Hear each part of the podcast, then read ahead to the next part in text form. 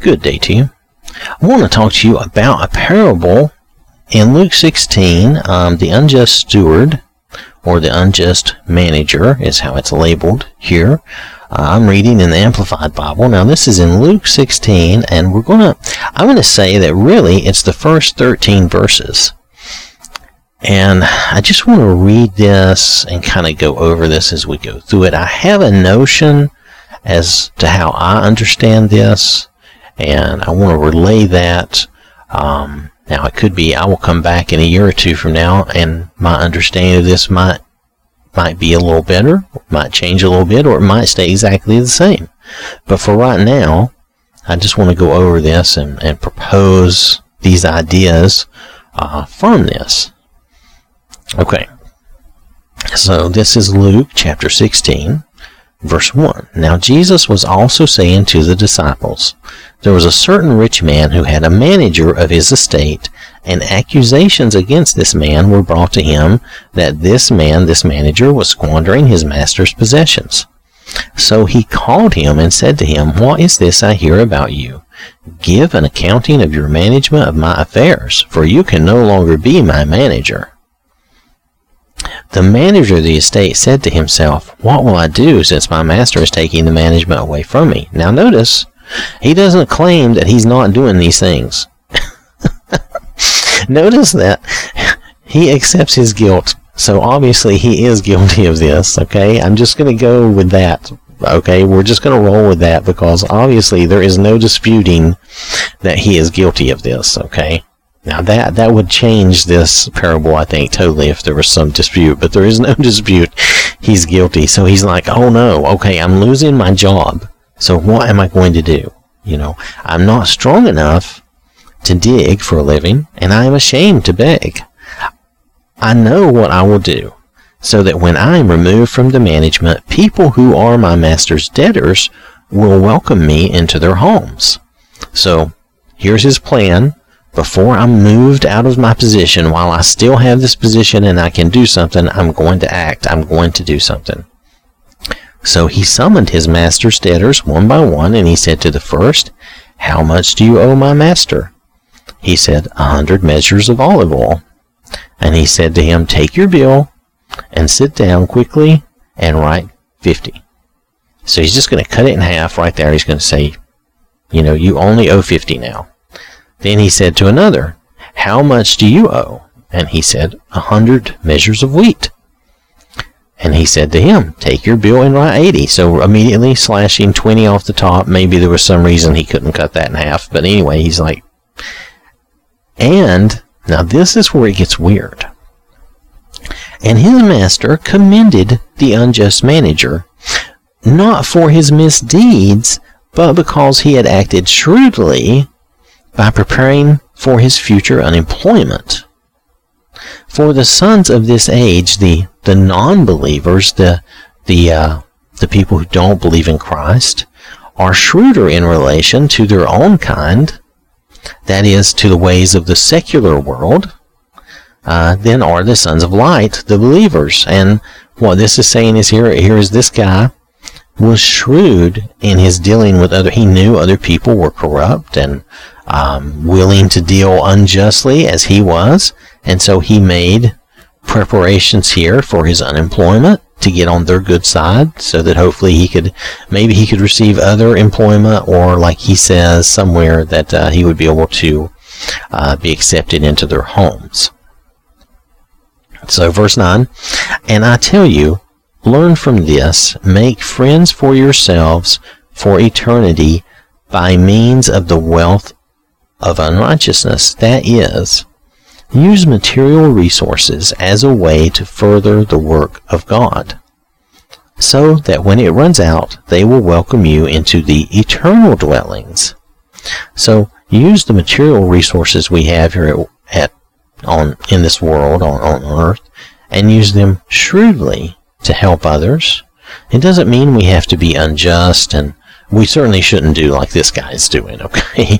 he's being dishonest, but he's he's making a preparation for himself and he's making friends. He's making friends through his um, giving them a break, you know, and we honestly could do the same in just helping others and being kind to others and using worldly possessions to, to gain favor with others. And I, I don't mean that in a bad way, but let's say I've, I've, I've used this uh, example recently. Um, but let's say you have someone who is in need and, and they're not a Christian, but they're in need. You can help them out, you know, and then maybe by gaining their favor, by helping them, then maybe you can talk to them about the Lord, or maybe you can, you know, get uh, them to even help you with some endeavor. Who knows? But uh, you know, there's there's a number of good things there. Though I honestly think you should do it and try to bring them to the Lord rather than to get help yourself. But who knows? I can't speak to your situation. If you had a situation where you really need help, this person could help you, and if you helped them, then maybe they would help you. I think everybody could understand that trade, right? But um, if you know, if you can help them and get them out of their bad situation, then that would that would predispose them to perhaps listen to you and to perhaps listen to you about God and uh, further further God's work through that that method. And see, that's something that we sometimes we fail to do. We don't help um, the poor and the needy enough to predispose them to want to come to church and want to be a part of God's kingdom. I'm just saying. I'm not saying that's always. I'm sure some people do. I'm just saying that sometimes it seems that we do not do enough.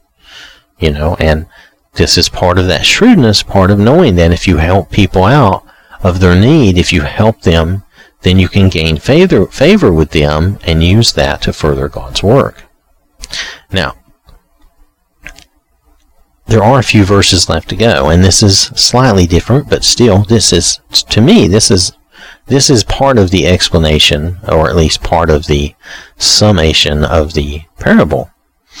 Verse 10 He who is faithful in a very little thing is also faithful in much, and he who is dishonest in a very little thing is also dishonest in much. Therefore, if you have been not been faithful in the use of earthly wealth, who will entrust the true riches to you? If we are not using our abundance that God gives us here on earth, if we are not using that t- faithfully to help others and to do for others, then then why would God entrust us with true spiritual wealth and riches in, in the life to come? And if you have not been faithful in the use of that earthly wealth, which belongs to another, whether God or man, and of which you are a trustee, which everything really belongs to God, but He has given us these things. Who will give you that which is your own? So, in other words, you know, if, if you if you have not been faithful in the use of that, the earthly stuff, then who will give you that which is your own of the of the spiritual? No servant can serve two masters, for either he will hate the one and love the other, or he will stand devotedly by the one and despise the other. You cannot serve both God and mammon. That is, you can't serve God and, you know, your earthly wealth or possessions or anything else that you trust in and rely on instead of God. So, and that, I believe that's an important thing, points to be made that relate to that parable. They're not just random points thrown out. They relate back to that. We need to be faithful in the resources that God gives us. We need to be faithful and true in those. And we need to be very honest in what we're given and what we can do. And we should be using that correctly um, so that if so that um, when we use that, we're showing that uh, that we are spiritually minded and that we will you know, we use those things faithfully here, showing that we will be able to use the spiritual things faithfully in the future. So, all right. I think you I think you get the idea. The whole idea here is about how we use the resources we have and using them shrewdly and wisely and uh, being faithful to God in, in our use of these things. All right. Thank you for listening. Hope you have a wonderful day. Remember to stay safe and watch out for others. And remember that God loves you.